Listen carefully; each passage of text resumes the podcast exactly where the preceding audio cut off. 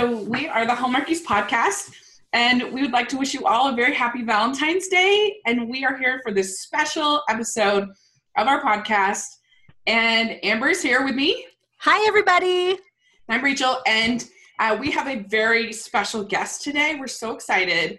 We have the screenwriter Greg McBride with us, t- Twitter extraordinaire, um, one of our, our fellow uh, Hallmark fans, uh, the author of uh, Heavenly Christmas. And uh, so, you want to say hi, Greg? Hello, Greg. Thank you so much for uh, for joining us. We're we're so excited to have you with us. Thank you. I'm excited to be here. Yeah, uh, I just don't write for Hallmark. I'm also a big fan. I always have been. I used to be big on the Hallmark cards when I was little. I still send snail mail. My friends make fun of me. And I remember from from a very early age, I think my mom taught me this. I would always turn over the cards to see if Hallmark was there. So it's the same mm. thing now with romantic comedies. Hallmark or not Hallmark? Or Hallmarkies? that is the question. got to stay in family, right? That's right. That's right. That's really, really cool. So, how did you become interested in? Were you always wanted to be a writer, or was that something that came on later? Or?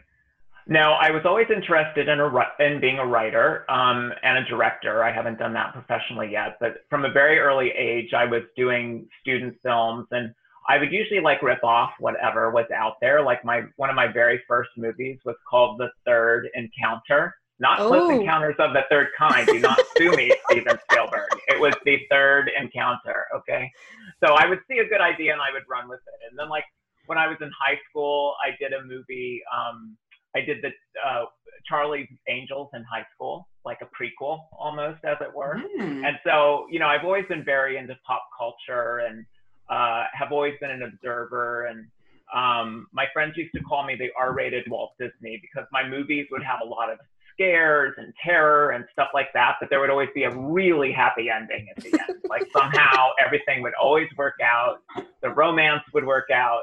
And uh, so, you know, the rest is history. Um, and I've always been a big fan of Christmas and the holidays. You know, I'm I was one of those people that made the pumpkin latte start to be very, uh, you know, very popular. I was always an early adapter for holidays and um, Valentine's Day, Easter, St. Patrick's Day. Um, you know, I'm waiting for those President's Day cards to start happening. Then we'll have our Hallmarkies President's Day podcast next year. Um, but uh, you know, so I, I love all that stuff, and I think the really great thing about it is, you know, in getting to write is, you know, you get to share your hopes and dreams with people, and I think that's been one of the really exciting things about doing a Hallmark movie. Um, you know, Heavenly Christmas was just such a wonderful experience, and I was very lucky and even blessed that it was a Hallmark Hall of Fame production. And so we got an amazing cast. Um, but as somebody that has lived and worked in Hollywood for a very long time, I can tell you that whether it's an A-list project or a C-list project or a TV movie or a, you know, whatever it is, a major motion picture, I find that the the most successful ones are ones that kind of have that community theater feel, where everybody's kind of rolling up their sleeves mm-hmm. and bringing their best to it, because it is a business. There's always a deadline. There's always tight budgets. You know, there's you know, especially with Hallmark, it's like September and hot in Vancouver. We have to make it look like it's Christmas week in uh, Chicago, um, and they did an amazing job of that but uh, so I, I just love the magic of it. But I also, you know, and when everybody comes together, and at the end of the day, you know, we're all kind of getting excited, and and the fans are equally a part of it. Like I love that people embrace Hallmark movies like they do, not just Heavenly Christmas, all of them. it's just there's such a groundswell of support, and it's really amazing. And to have to meet people that tell you that you know you're something you worked on because again it's a group effort but that something you worked on um, has given them a little bit of hope or is something that they want to own because they want to watch it every year uh, no matter what it is is is really special. And i'll share one little last tidbit with you um, that makes heavenly christmas so special to me is for anyone that's seen it Um, they know that they know that a singer, Eric McCormack's character, has a hard time getting over his recently deceased sister, Becky. Mm-hmm. And Becky is based on and named after my mother-in-law, who we recently lost to bone cancer. Oh. And before she was sick for a while, but before she passed away, she was able to see the movie and see that I named a character after her. And, you know, it's so again, it just, you know, these, these, these are the gifts that keep on giving, right? And you, when we turn on the Hallmark channel, we know that we're going to feel good at the end of it. You know, we're going to take a little ride and it's going to be funny and it's going to be this and all these things. But if we can make the world a happier place, um, that's, that's such a gift, you know, to be able to do that. Yeah, I mean, absolutely. The Hallmark is just so special, and thank you for sharing that story about Becky. Um, that's I'm gonna cry more now when I watch it. but, I know. Um, but um, yeah, Heavenly Christmas was such a sweet movie. Um, so I'm just thanks for writing it. Yeah. Well, how did you, you get uh, aside from from that one point of inspiration? Like, how did you uh, start writing it, and uh, what was that experience like writing it?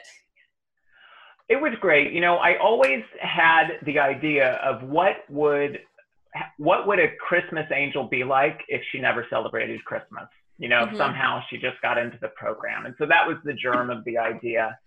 And uh, I had a general meeting at Hallmark, and I'd been in there before, and uh, I shared the idea, and they were very responsive to it and wanted to know more. And, uh, you know, of course, immediately they were like, does she get back to earth? Does she fall in love? and I hadn't, I hadn't thought it all through. And I was like, yes. Um, but then they wanted to see something in writing. And so it went from there. And I have to say that everybody at Hallmark was such a pleasure to work with. I mean, they know their brand so well. And so listening to them and their notes, um, you know, Randy Pope, Michelle, Bill Abbott, they, they really know their brand but at the same time, they really listen as well.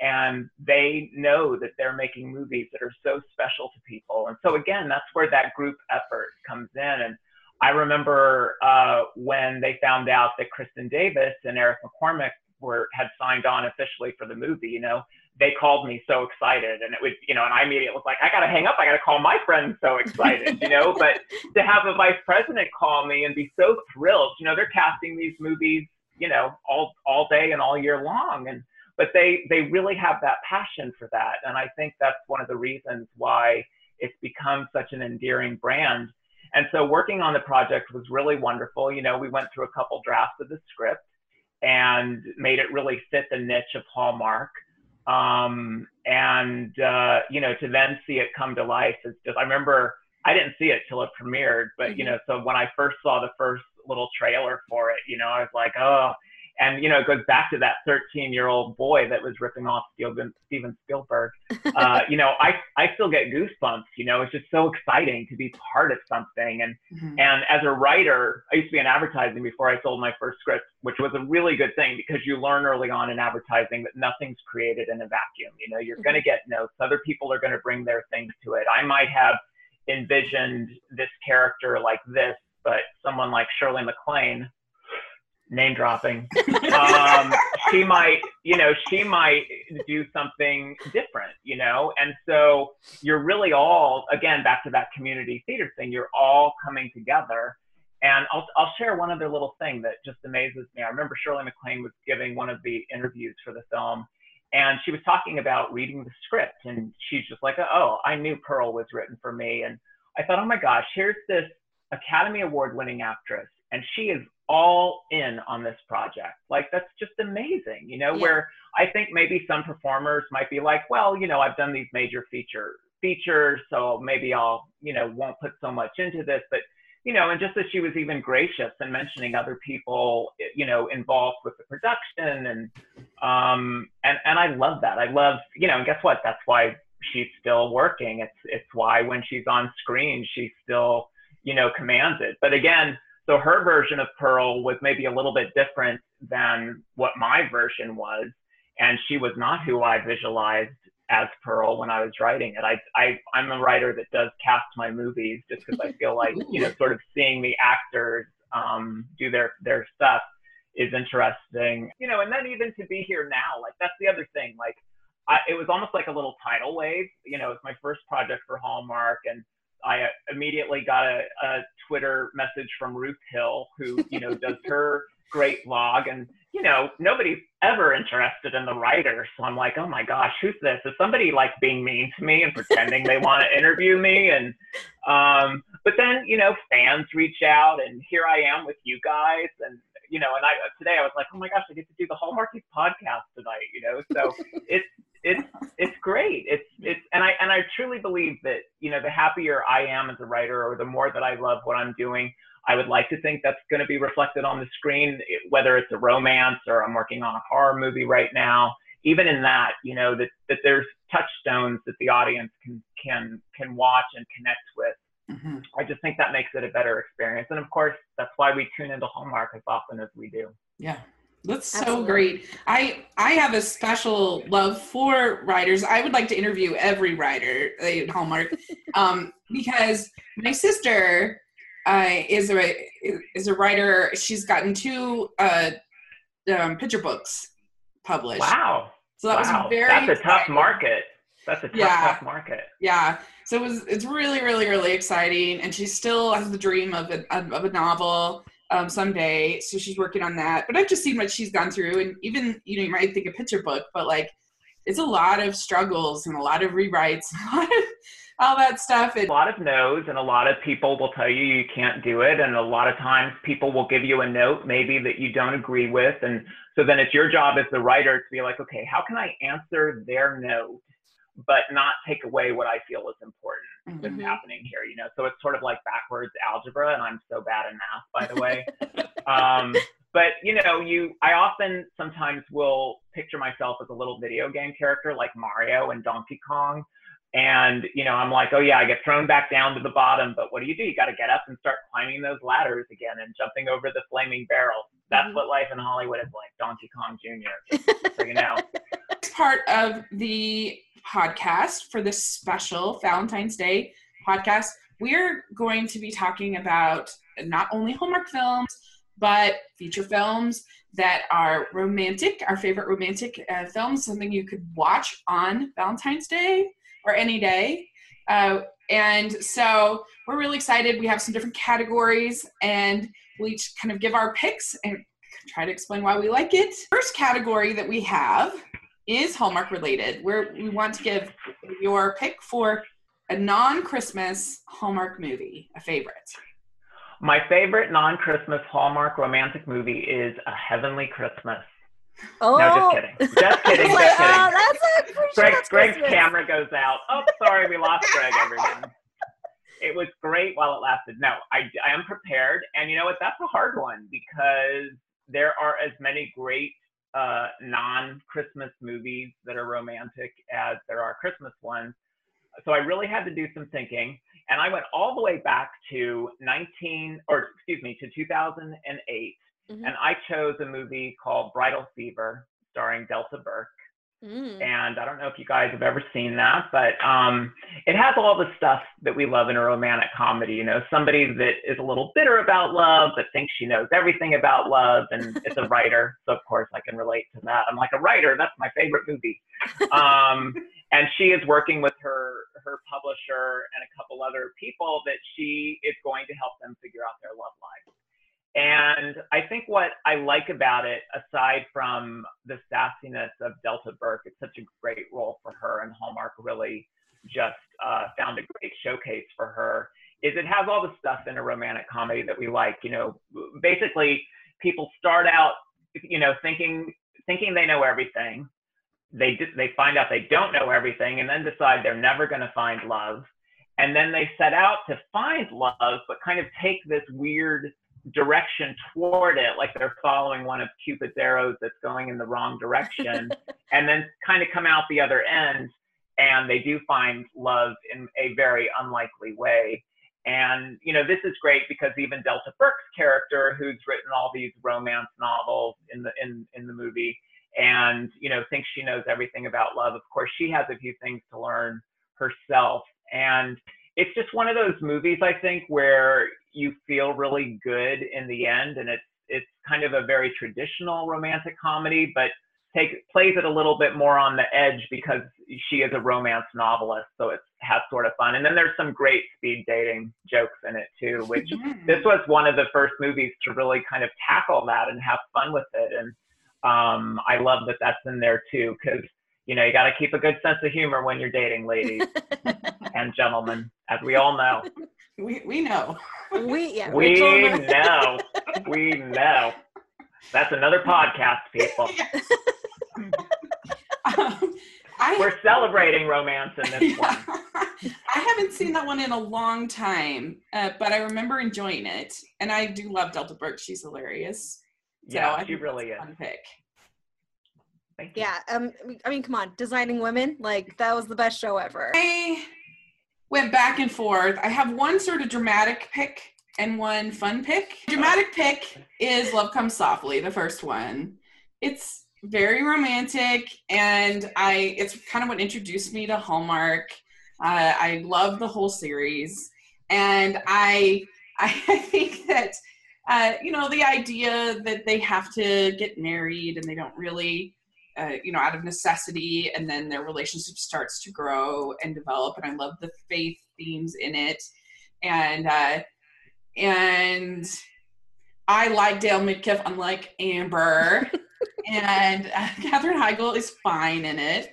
Uh, she can be kind of annoying in other things, but she's good in this, I think. And and her relationship with the little girl is super cute, and I just I just really like it. So that's my dramatic one. But my fun one is How to Fall in Love. Uh, with it's one of my favorite Hallmark movies. Uh, Eric Mabius and Brooke D'Orsay. Brooke D'Orsay is like an angel. She's so great. and and I basically in this movie, uh, Eric Mabius is like a total nerd named Harold, and he can't get a date, and so he basically hires this uh, girl that he had a crush on in high school to be his like dating coach. Yeah, And kind of Can't Buy Me Love esque, but not Yeah. quite. I don't know. I think I might even like it. I can't find it. Can't Buy Me Love. We'll talk about it later. Not this podcast. I love I love this movie. I think it is so cute. They have such great chemistry, and I I like um Kathy Naj- Najimy is in it uh, as a side character, so she's really fun. And so yeah, those are probably those are up there. My two favorite. I have other ones like the Nanny Express, but that one is more relationship based as opposed to romance based. I would say. My picks. So I was debating between like, what do I want to do? Blah blah blah.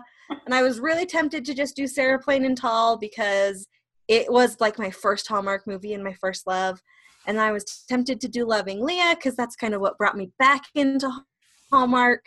But ultimately, I decided to go with Love in Paradise from 2016. Um, and it is just like a classic, you know, thing. There's this guy who's a actor who is in all these Western movies, but he's never like seen a horse, basically. Um, and he goes to this failing dude ranch to try and drum up publicity for them. And of course, he falls in love with the girl. And I mean, it is Luke Perry for Pete's sake. So how can you beat Luke Perry? You just can't. He's amazing. and um, Emmanuelle Vaugier, something like that. Mm-hmm. Um, but it is I I fully expected to not like it when I started when I watched it for the first time. And then I it was full of so much funny stuff. It was amazing. So I don't know if you've seen it, but you should Did you see get a tear at the end? Did I get a tear at the end? Hmm. You, you, No. Not really a tear at the end kind of watcher. All right.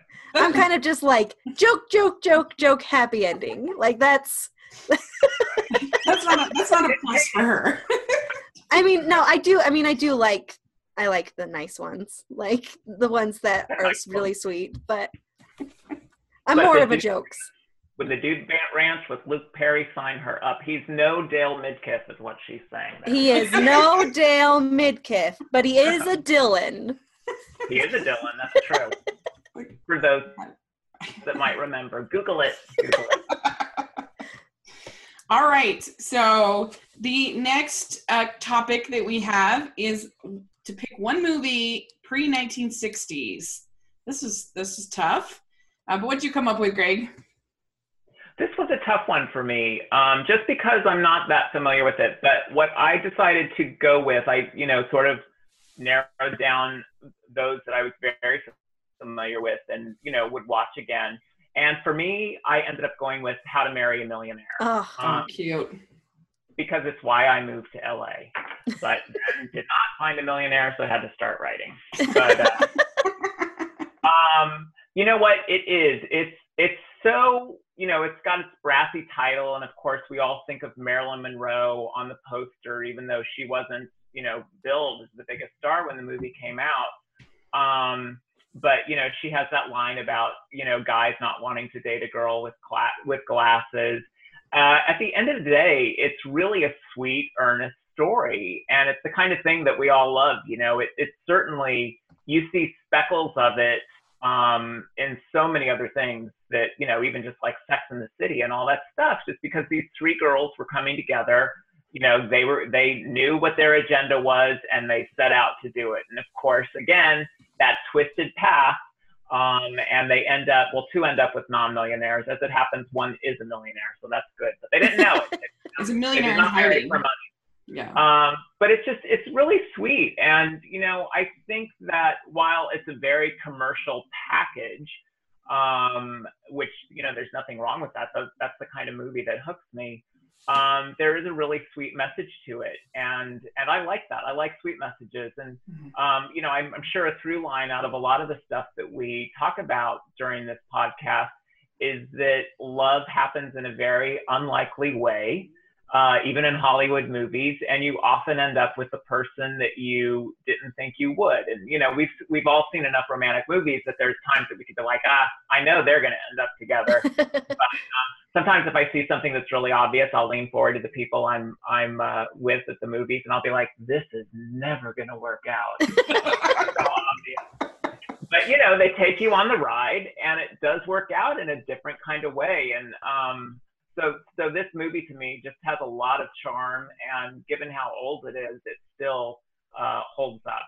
So that's me. How to marry a millionaire.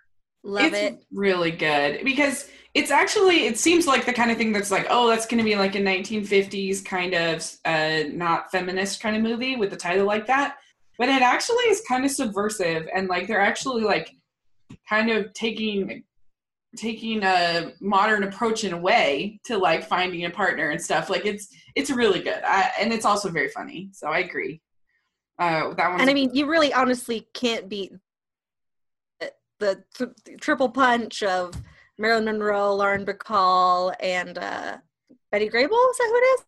i can't Very remember good. and betty grable was actually who the who the star was that's who they they were like that's who our big star is and so it's so interesting now with a little perspective to look back at 1953 amber we're all big with our dates tonight so um, that was the release year So my uh, choice, um, I went with Pillow Talk uh, from Oh, 1959 with Rock Hudson and Doris Day.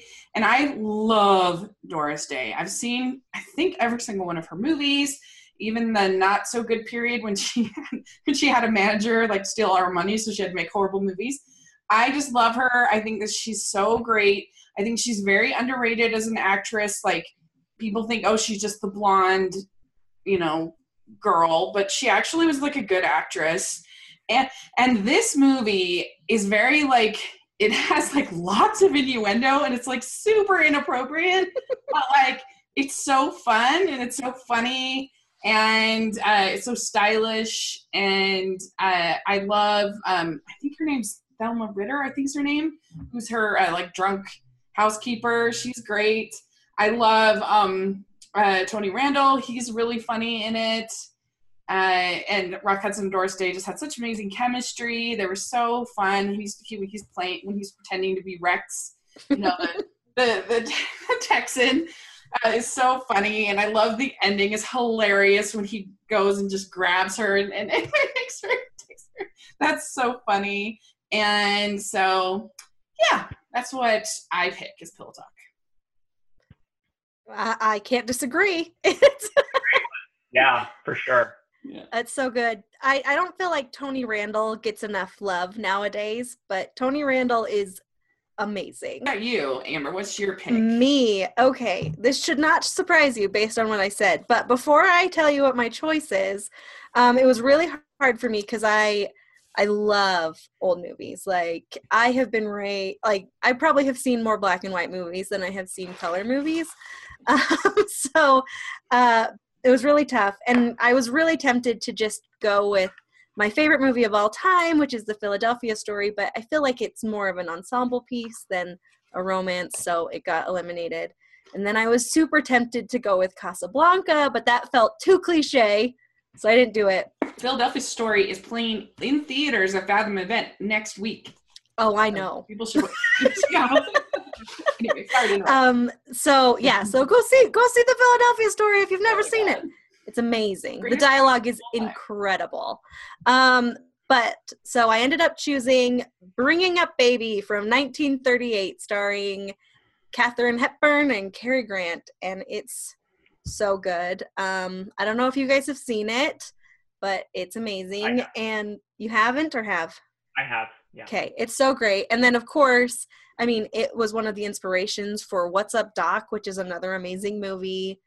And it is just so clever and funny. I mean, and you can still see some of the like the jokes building, but I think the anticipation of knowing what's going to happen almost makes the like gotcha moments even better. So mm-hmm. I I just love that movie. I think it's so clever. And I mean, can you beat Katharine Hepburn? I oh. frankly say no. it's like an unusual part for her because like she's kind of just so silly and i don't feel like she did that many uh or not really silly but she's just such a mess she's such a klutz and everything and I, I just feel like she didn't really do that that often a lot of times she was sort of the like in the spencer tracy and her movies you know she's Yeah. she's not really that's not really her character control. Her characters were always in control, but you're right. In this one, she cut loose. You know, and what's interesting about all the movies that we've mentioned, and in this era, as a writer, I'll say the writing is just stellar. And I think about writers back then that did not have computers. So, you know, if you're going to rewrite something, you were going to rewrite it. You know, it wasn't just changing uh, a page of dialogue. And the I, the word that comes to mind in all these choices of ours is crackerjack. You know, the dialogue is just so quick and Yeah. and Yeah. it's so smart. And to be able to watch something that was created pre 1960 and have it hold up now, and even see actors that maybe did something a little different than they, we were used to, like Katharine Hepburn. Um, it's just so I love that you guys chose this category because I think it's you know so often these days we're like, what am I going to watch? And you know you choose something that came out in the previous year, and while there's great stuff to choose from, sometimes going a little further back and uh, being willing to watch a black and white movie, you're just like, oh my gosh, this is amazing. You know, and Huh. they really hold up. They really hold up. Yeah, for there's sure. so many amazing amazing movies for sure um so okay so the next topic was like impossible it was so hard i don't know what we were thinking but we have we have 1960 to 1990 it was very difficult so what did you come up with greg Well, this is where I kind of went back and forth on two, and they were both, uh, ironically, both Goldie Hawn movies. Mm. And uh, one was Foul Play with Chevy Chase from So good. 1978, and the other uh, is Overboard uh, from 1987. Soon we will have to say the original Overboard.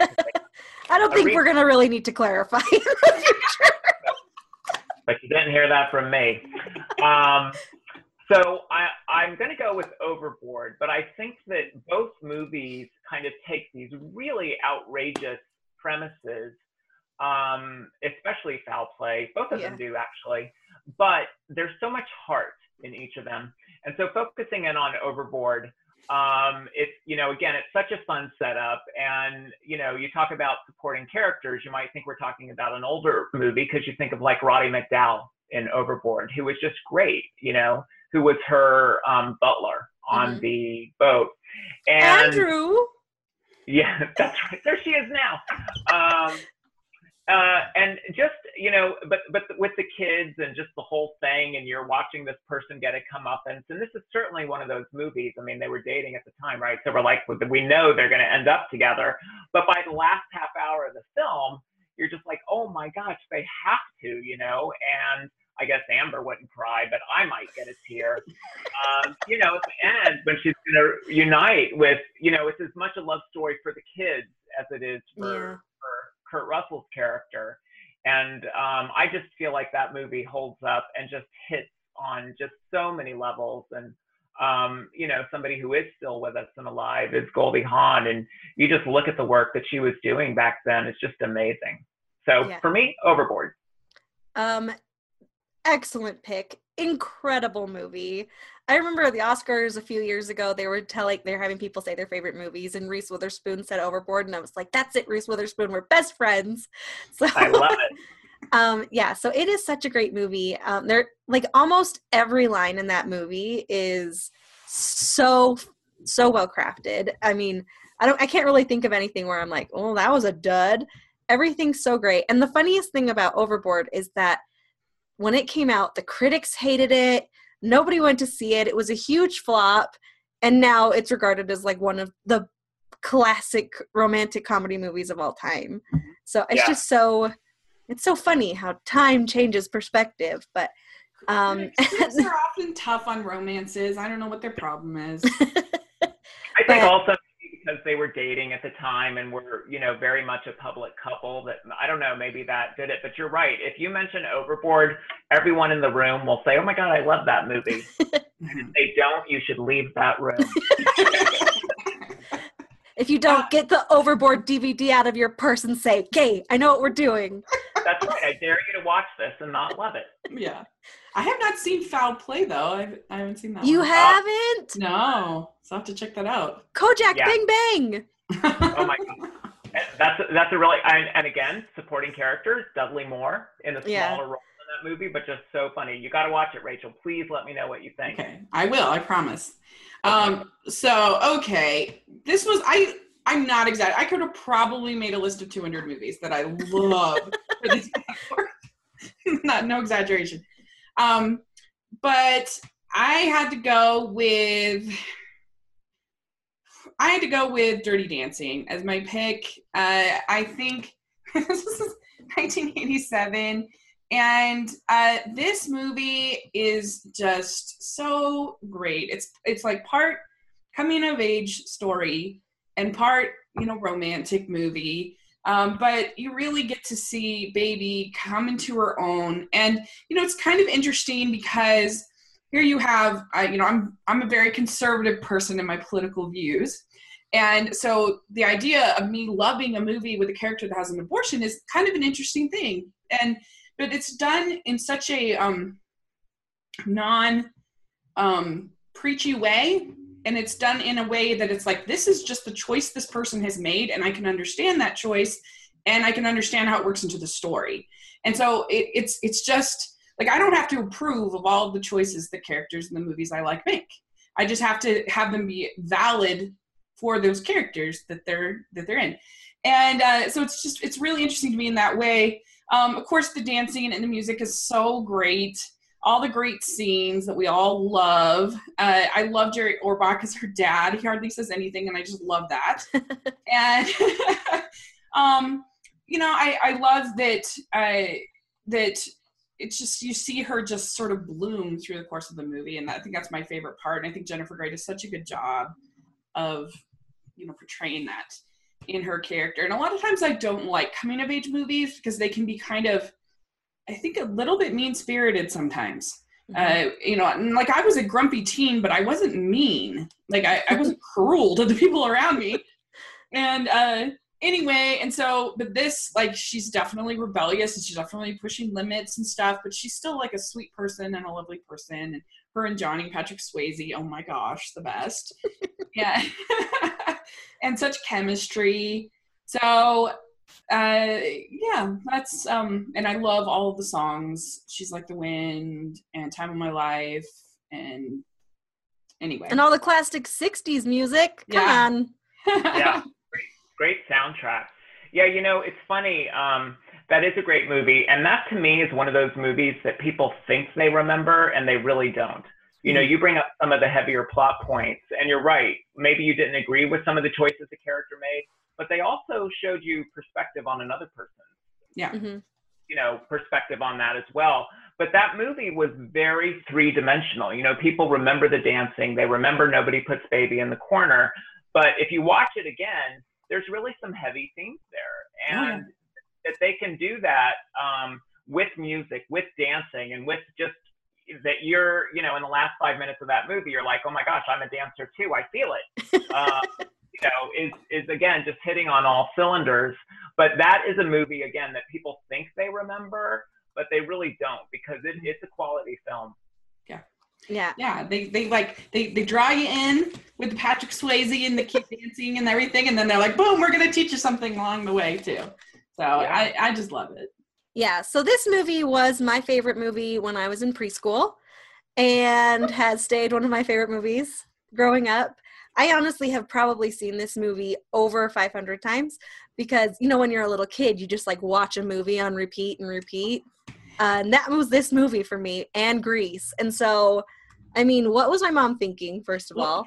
I had a different experience than you because my parents are not media people at all. They don't watch TV, they don't watch movies at all.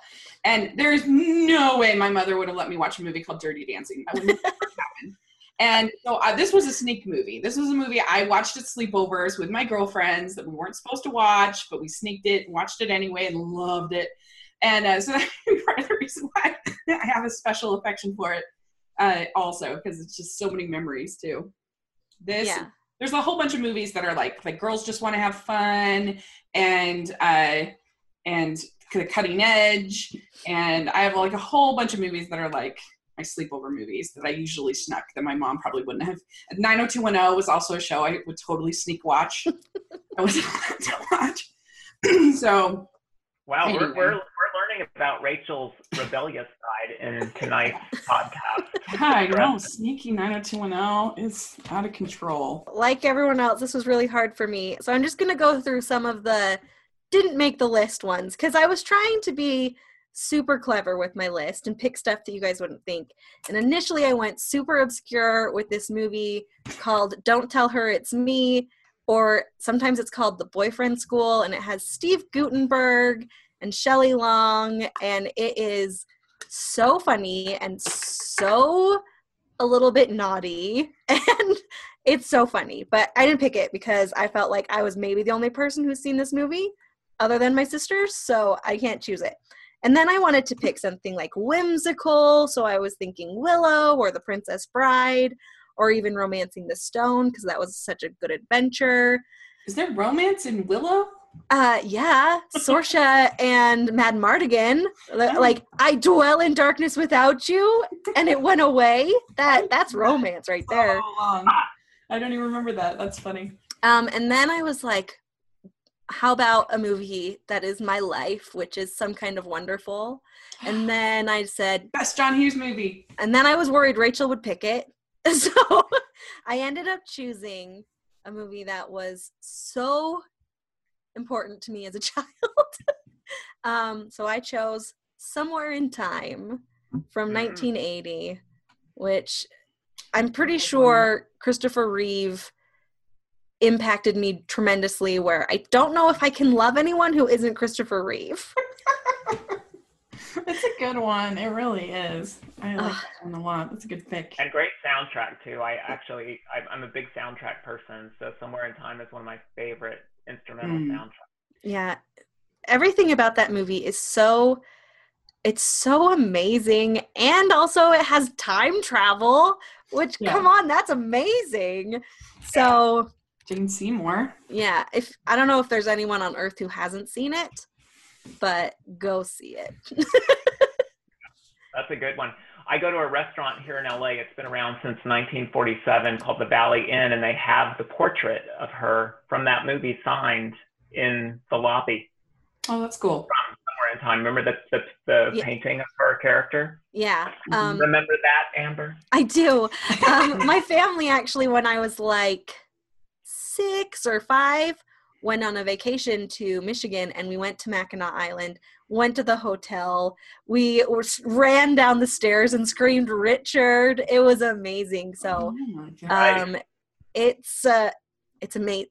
It's the best movie. I'm so jealous. I couldn't even get my parents to watch that movie if I paid them. Like they would have no interest in that at all. So you're going to like the hotel. So jealous. I, since Amber mentioned all these other picks, I will say I wanted to pick Breakfast at Tiffany's so bad because it is a movie that is very special to me. Uh, that I, I I actually have the whole final scene in the taxi cab. I have it basically memorized. I think it's perfect. I love the writing and the idea of it's kind of my version of Catcher in the Rye because I never really like responded that much to Catcher in the Rye, but the whole idea in Breakfast at Tiffany's of like, is she a phony or is she a real phony? And of course, that's a big thing. Catcher in the Rye is phonies, and and um, and so I don't know. The idea of like uh, these two sort of lost souls coming together, and I love Moon River, and I just I just love the movie so much. Also, I had Moonstruck is another movie that I Oh. love, and and Great one. That Nicolas Cage can't act. He can totally act, and he's so great in that. And I, I just love when uh when when they're they're fighting back and forth, and she's like, "You're a wolf without a foot," you know, like it's so good. Next topic that we have is uh, 1990 to present feature films. And of course, another challenging one, very challenging. Uh, Greg, what did you come up with? This was not challenging for me because this is my go-to romantic movie. I mean, there's there's a ton of movies I could choose for sure, um, but for me, it's While You Were Sleeping with Oh. Sandra Bullock. Yeah. Um, to me, as a writer, I feel like this movie is so pitch perfect. Um, you know, she's adorable, of course, and it's you know, again, it's got that thing where she's sure this is the guy who she loves, and you know, inadvertently ends up as part of her as part of his family, and then is really falling in love with the family. And I, I just love when when these romances extend to that element, not unlike Overboard. Then the other thing that I really, really love about um, While You Were Sleeping, which by the way, it still completely holds up, but as a writer, I always try and keep this in mind, no matter what I'm writing. At, at there are some quirky characters in that movie, like her landlord's son, you know, who wants to Mhm. try on clothes and stuff, and they're kind of irritating at the beginning of the movie. By the end of the movie, the way it's written, you like every character in that movie. And to me, that's the ultimate feel good that you watch this great romantic story and they come together and it all works out, but that you care about all of the characters and the family and the quirks. And it's just, I mean, talk about feel good. So for me, hands down, while you were sleeping. Absolutely. I love While You Were Sleeping. So Um. Yeah, it's amazing. First of all, I just have to say, best scene in the movie though is when the kid falls over on the bike because it's so funny.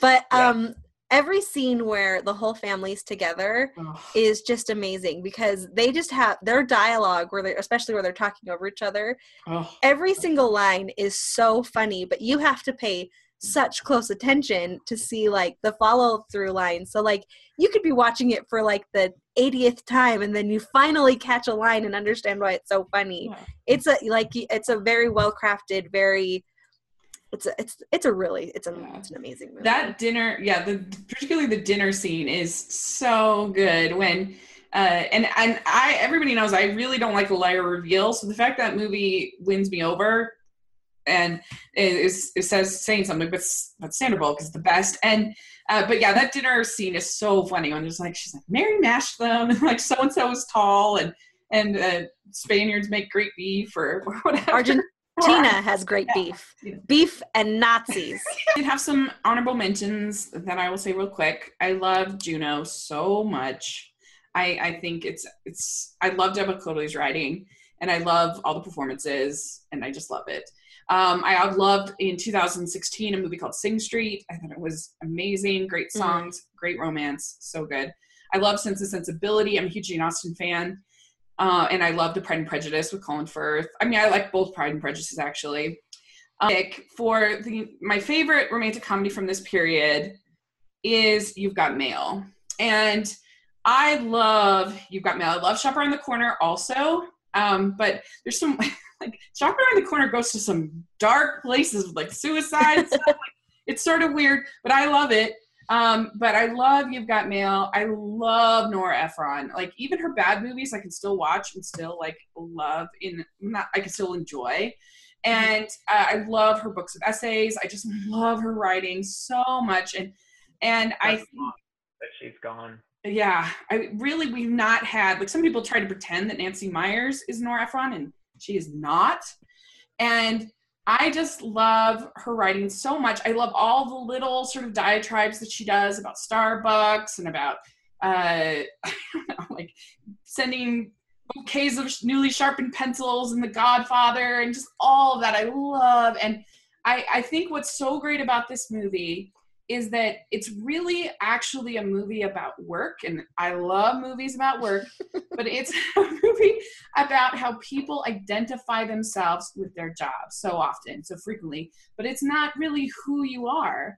And you have these two people who are so identified with their jobs especially kathleen and you they but they don't really become themselves until they communicate with this person that doesn't even know what they do for their job and that becomes their like true self. And i love the fact that they had the guts to actually have her store close and she has to deal with it and deal with the change and deal with like losing her mother basically all over again. I love the scene when he comes in with the daisies and she's sick and it's so good. I love like when she's taking down the tree and she's talking about uh joni mitchell songs which i love and and uh, I love Greg Kinnear. He's so funny in it when he's doing that interview with the Republican lady. It's hilarious. Thank you, Rachel. Thank you. What's that? Thank you. Yeah, thank you. it's so good.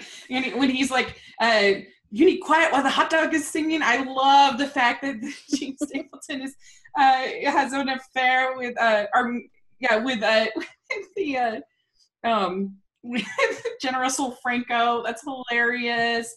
I I just I love Dave Chappelle in it. He's so funny as his like just Joe's friend. I just love it. I think it is so well written. I think it has heart. I buy the ending because of all of the growth that she's had to experience from the time she loses the store to the time because he's been tw- tweaking something. And uh, uh, yeah, I love all the hints to New York with Gray's Papaya and Riverside Park, and I, I just love it. it's a movie. I it's probably the movie I've seen the most in my life. Mm. So, anyway, so that's my pick. It's a great one. Great one.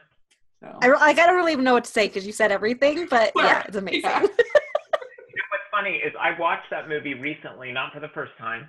Um, big Nora Ephron fan here and it's Yay. surprisingly topical even though you know they have the sound when you're signing on to aol and you know some of those texts that have passed but you know the whole businesses replacing other businesses and being an adult and having to suddenly redefine yourself you know which we see a lot nowadays right as mm-hmm. technology goes faster and faster so i found that the you know the subtext of the movie was very very topical along with all the other things that we love about it of course so great yeah. pick quickly go through some didn't make the list ones. So I was really tempted to do just like a super sweet movie called Flipped, which is based on a book that I absolutely adore and it's about basically about a first love and it goes through the perspective of the like 12-year-old boy and this 12-year-old girl and it switches between her perspective and his perspective.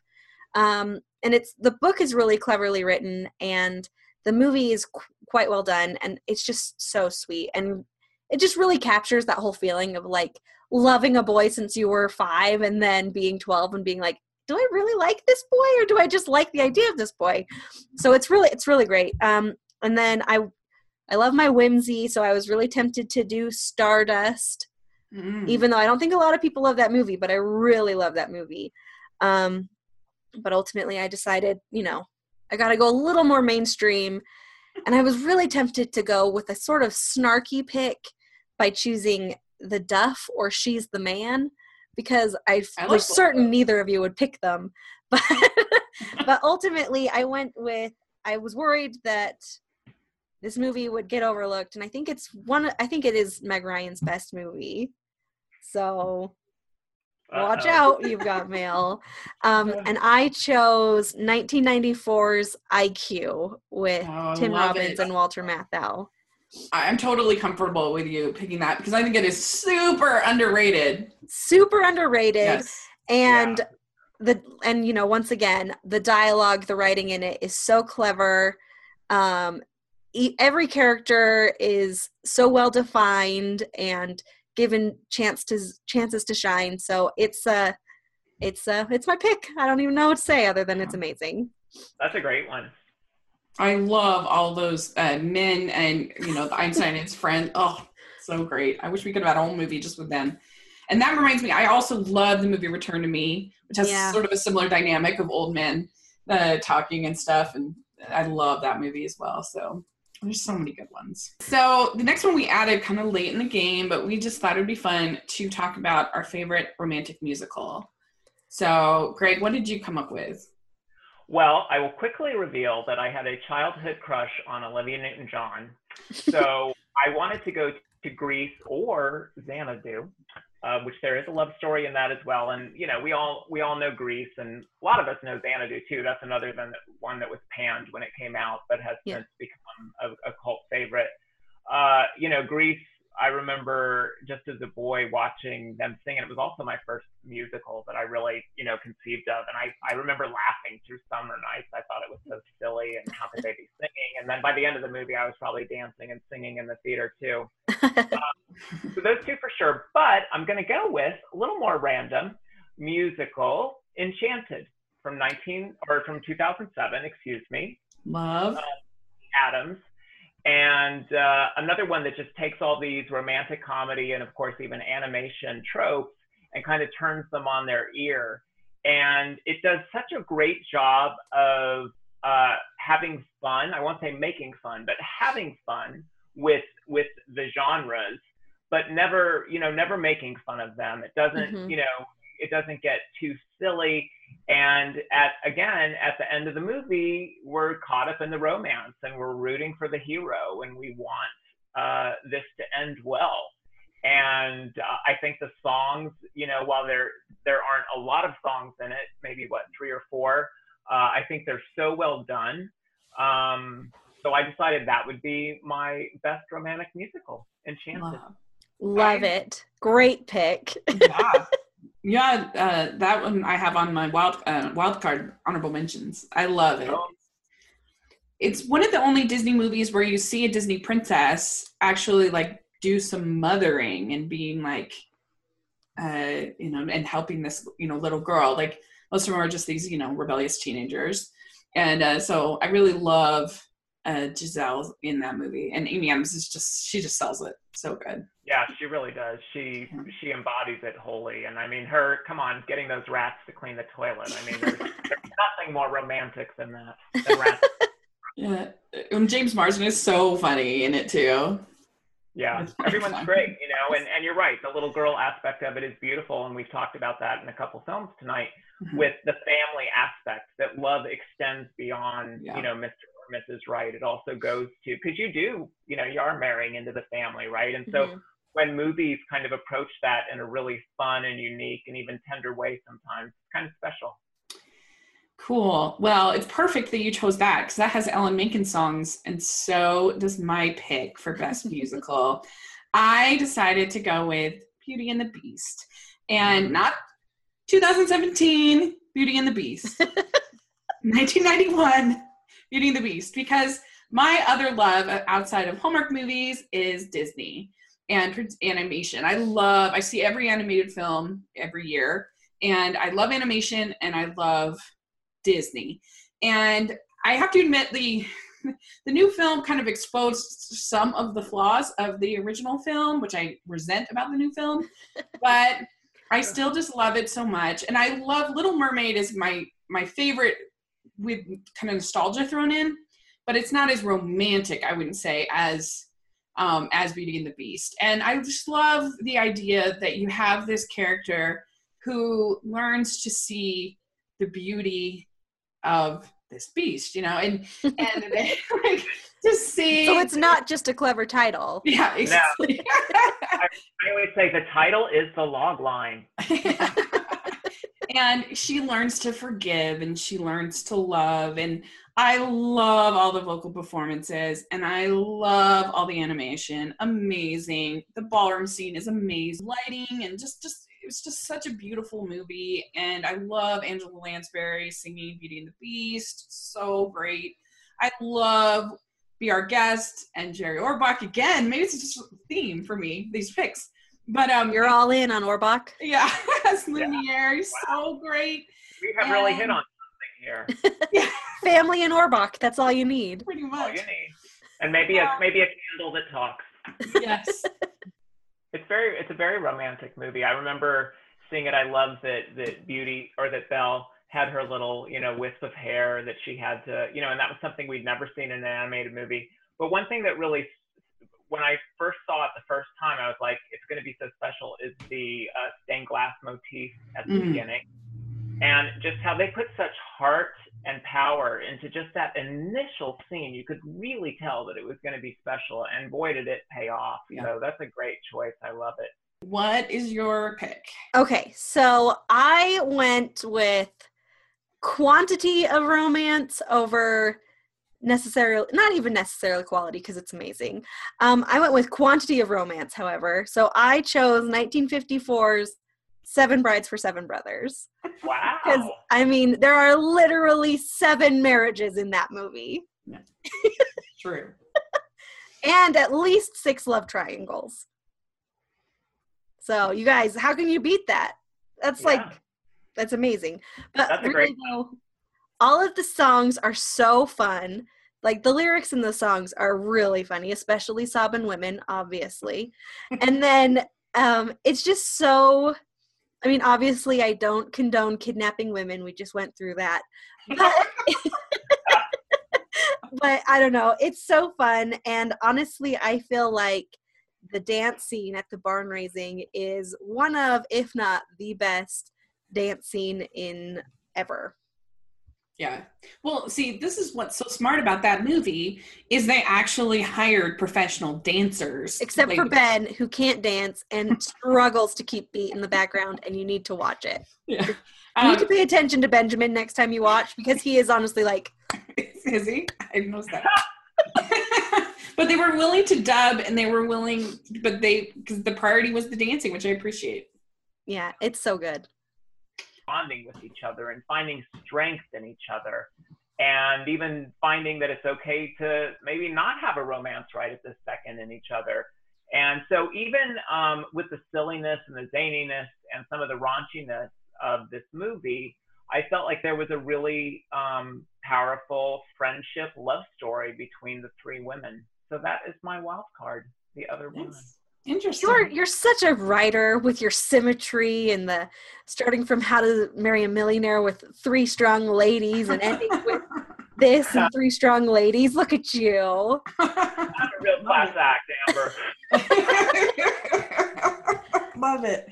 Uh, okay, so Oh wait, I want to talk about this still. Don't don't don't don't sell this movie short. Um, so we love this movie in my family. It's one of my dad's like favorite movies, um, which is so funny because he does not like raunchy things at all. And there's like a little bit of raunch, but not so much, but a, a a little bit yeah Um, but he loves this movie, and I really love this movie because, like you said, it's about these ladies, you know, coming together and working together. And um, when when initially it came out, I was like, "So this is John Tucker Must Die for adults," but it's uh it's done way better, and I. It's it's so good, and I'm actually super glad that you picked it. I wouldn't have thought of it, but it is an amazing choice. So way to go, Greg. Cool. Uh, so I I ha- went through. I I'll give some of my honorable mentions. I love I love Tangled. I love Enchanted, which you mentioned.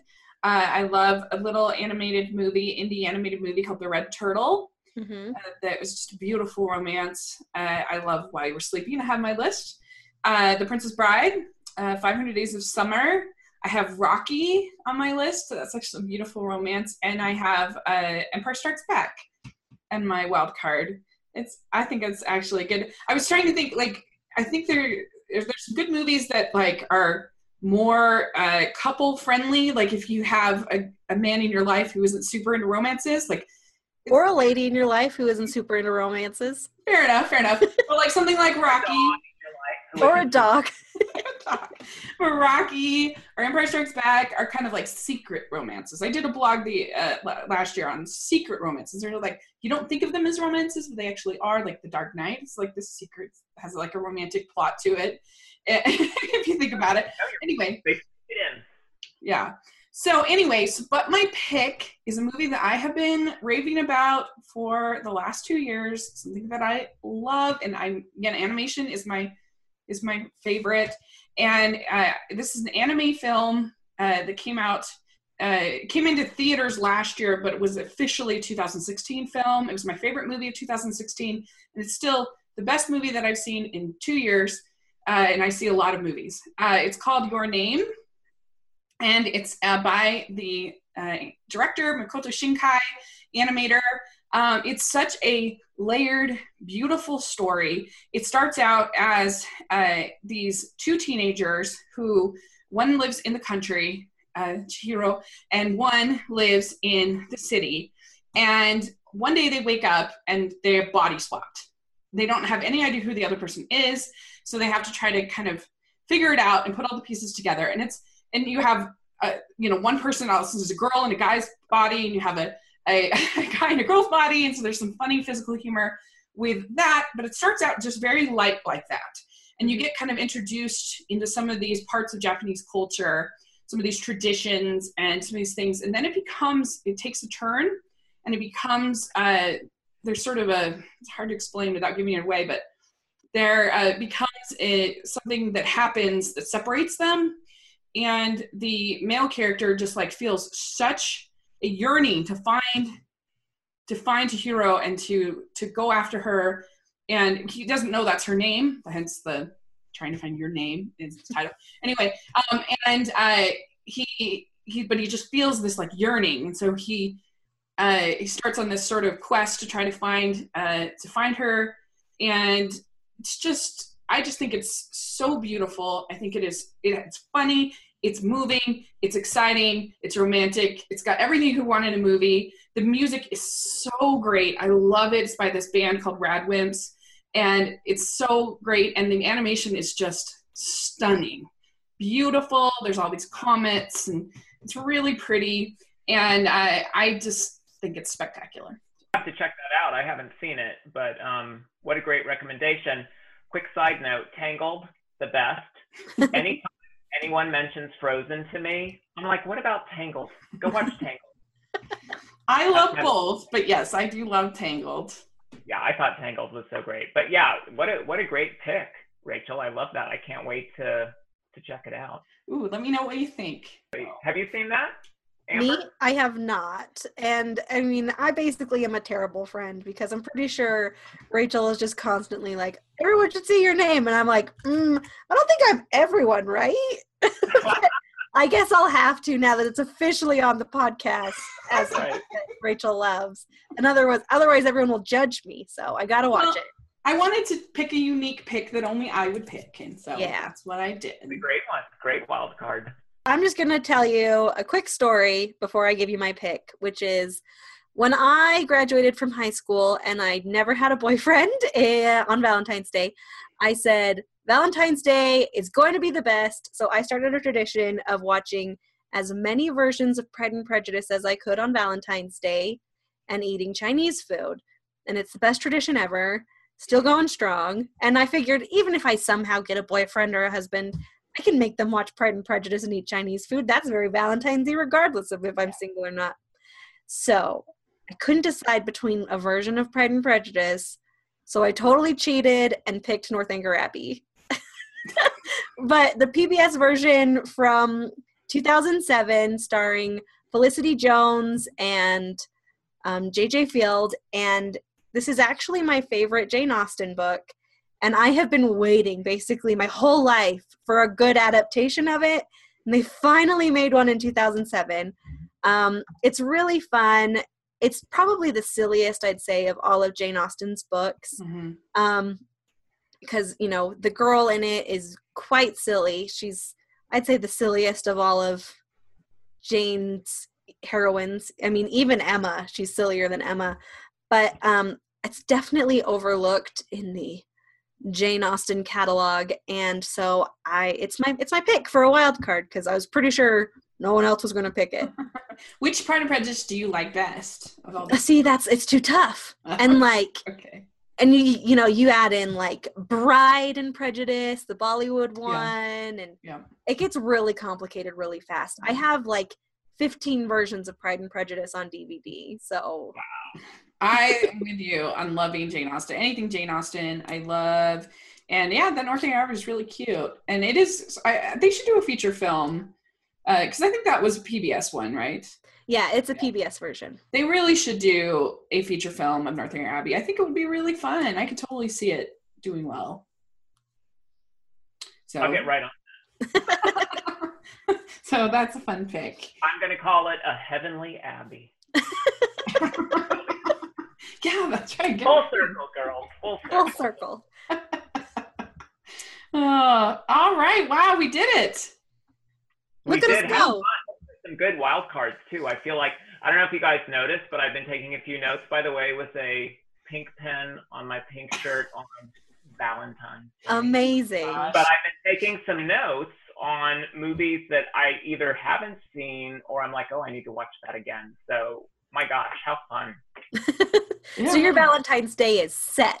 You are I, I never have a problem with romance, with musicals, with, you know, again, it's just, I, I love to feel good. And when you find movies that you can watch more than once, and, you know, a couple that we've mentioned uh, during this podcast, that you pick up new things each time you watch it, you know, yeah. um, what, what an amazing thing to, to happen. I, I, it's great. It's, it's why we love, it's why we love cinema, right? Yeah. Yeah, And I can tell you, I'm going to go watch Overboard as soon as we're done with this podcast. I'll, I'll play. I, I'm gonna watch that for sure. I, I I think uh, the people in your in your house, Gregg, are gonna be like, "Why did he go on that podcast? I was watching all these movies." No, no, no, no. Are you kidding? Uh, My, my reputation has been shot in this house long before now. I did it myself. nice, I love it.